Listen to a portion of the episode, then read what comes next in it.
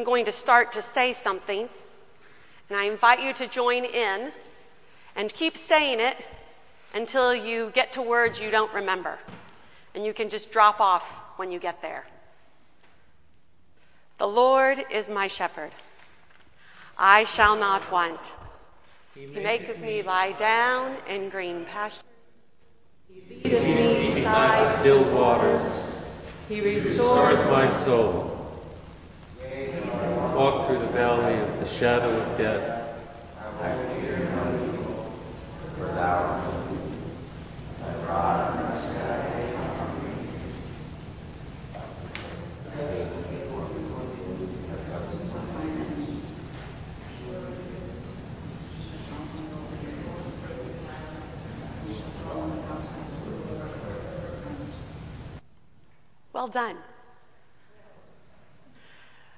It's incredible, isn't it, that that is a psalm that so many people know, at least enough to recognize it by the first words. And some of you, I would guess, know it because you were taught it when you were only this high. It's interesting that this psalm speaks to us of God's comfort in a universal way. It's one of the top options that people put on the funeral cards that you can get as you welcome people to the celebration of someone's life. And it is that because people choose it so often. It speaks to us of God's abiding faith, of love of us and care of us.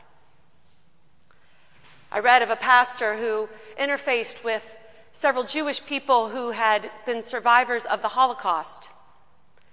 And as he got to know them better and better, he ventured forth with a question Does Psalm 23 mean as much to you as it does to me? The answer from those particular individuals was yes. It reminds us of God's provision and love for us. How amazing that such a text can speak to us in a universal way. It speaks to us in a very deep way because we know our vulnerability. To think of the Lord as our shepherd, providing for our every need, even in the face of difficulties, even among our enemies. This is good news that we want to remember so that we can claim it. This image of Jesus as the Good Shepherd is a popular one as well, and you often see it depicted on stained glass. When Jesus is surrounded by sheep, he's often holding a lamb in his arms. Again, we are reminded of God's care for us. We will never be snatched away.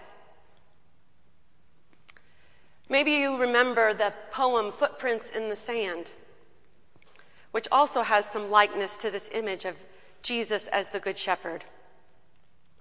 Mary Stevenson wrote this poem in 1936.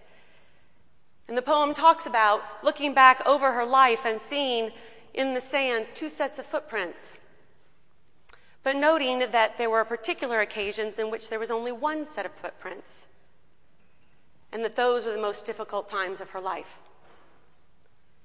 In the poem, the person asks Jesus, Where were you? when it was hardest because I see only one set of prints in the sand.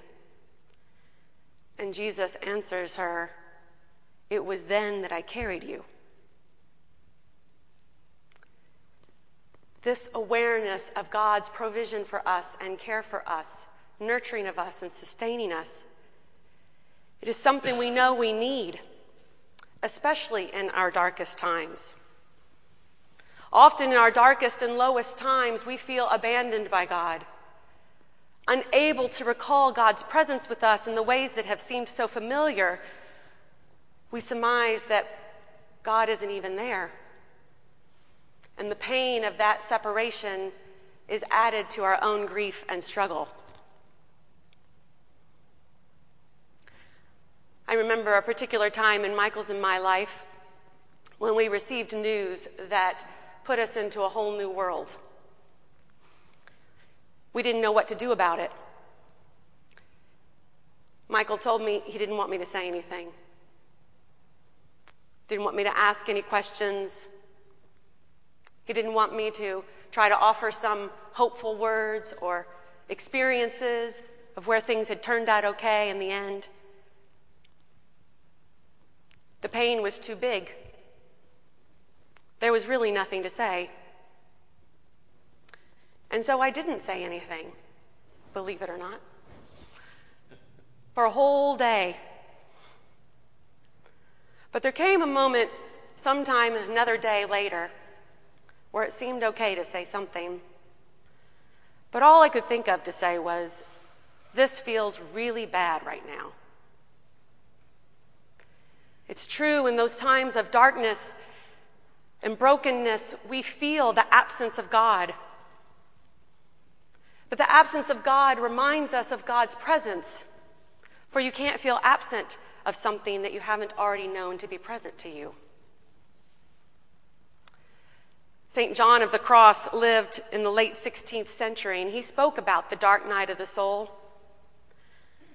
that time of depravity that is a part of a spiritual journey, where we're put into sort of otherworldliness by our own suffering.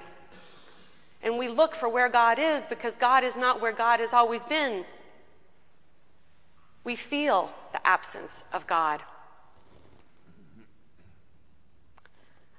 I think this is what Jesus was doing when he was on the cross and he started Psalm 22 with the words, My God, my God, why have you forsaken me?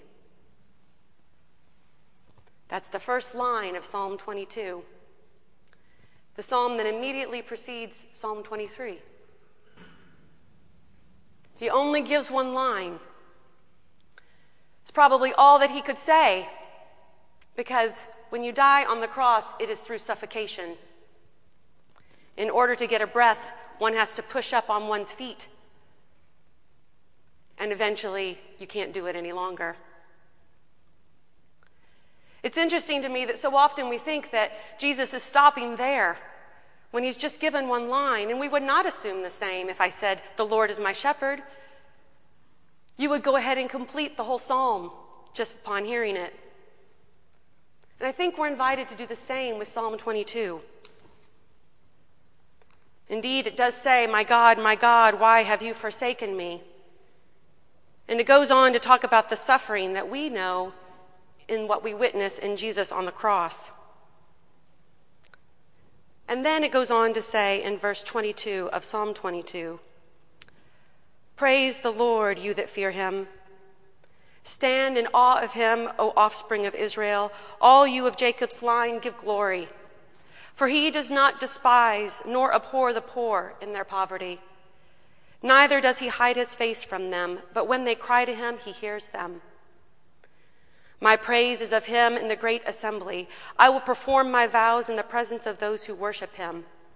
The poor shall eat and be satisfied, and those who seek the Lord shall praise him. May your heart live forever. All the ends of the earth shall remember and turn to the Lord, and all the families of the nations shall bow before him. For kingship belongs to the Lord, he rules over all the nations. To him alone, all who sleep in the earth bow down and worship. All who go down to the dust fall before him. My soul shall live for him, my descendants shall serve him, they shall be known as the Lord's forever. They shall come and make known to a people yet unborn the saving deeds that he has done. That's the conclusion of Psalm 22. John of the Cross, in his writings about the dark night of the soul, speaks about how it is that everything gets stripped away. You're left with nothing. And in that point of ultimate lowness and complete darkness, you discover the solidness of God in a way that you had never known before. In a way that reminds you of Paul's words to the Romans that nothing can separate us from the love of God. John of the Cross writes this I abandoned and forgot myself, laying my face on my beloved. All things ceased. I went out from myself, leaving my cares forgotten among the lilies. oh, the good news of knowing that God holds us close. And Jesus is telling those who beg of him an answer that this is the reality. I am the, the Savior, the Messiah. My sheep hear my voice. I know them and they follow me. I give them eternal life and they will never perish. No one will snatch them out of my hand. What my Father has given me is greater than all else, and no one can snatch it out of my Father's hand. The Father and I are one. We can rejoice because there is nothing that separates us from the love of God. And there is no place that we can be that God is not willing to be there with us. Knowing that, we know that we are the Father's, that He holds us close. And there we remain safe, filled with the life that He gives us. Amen.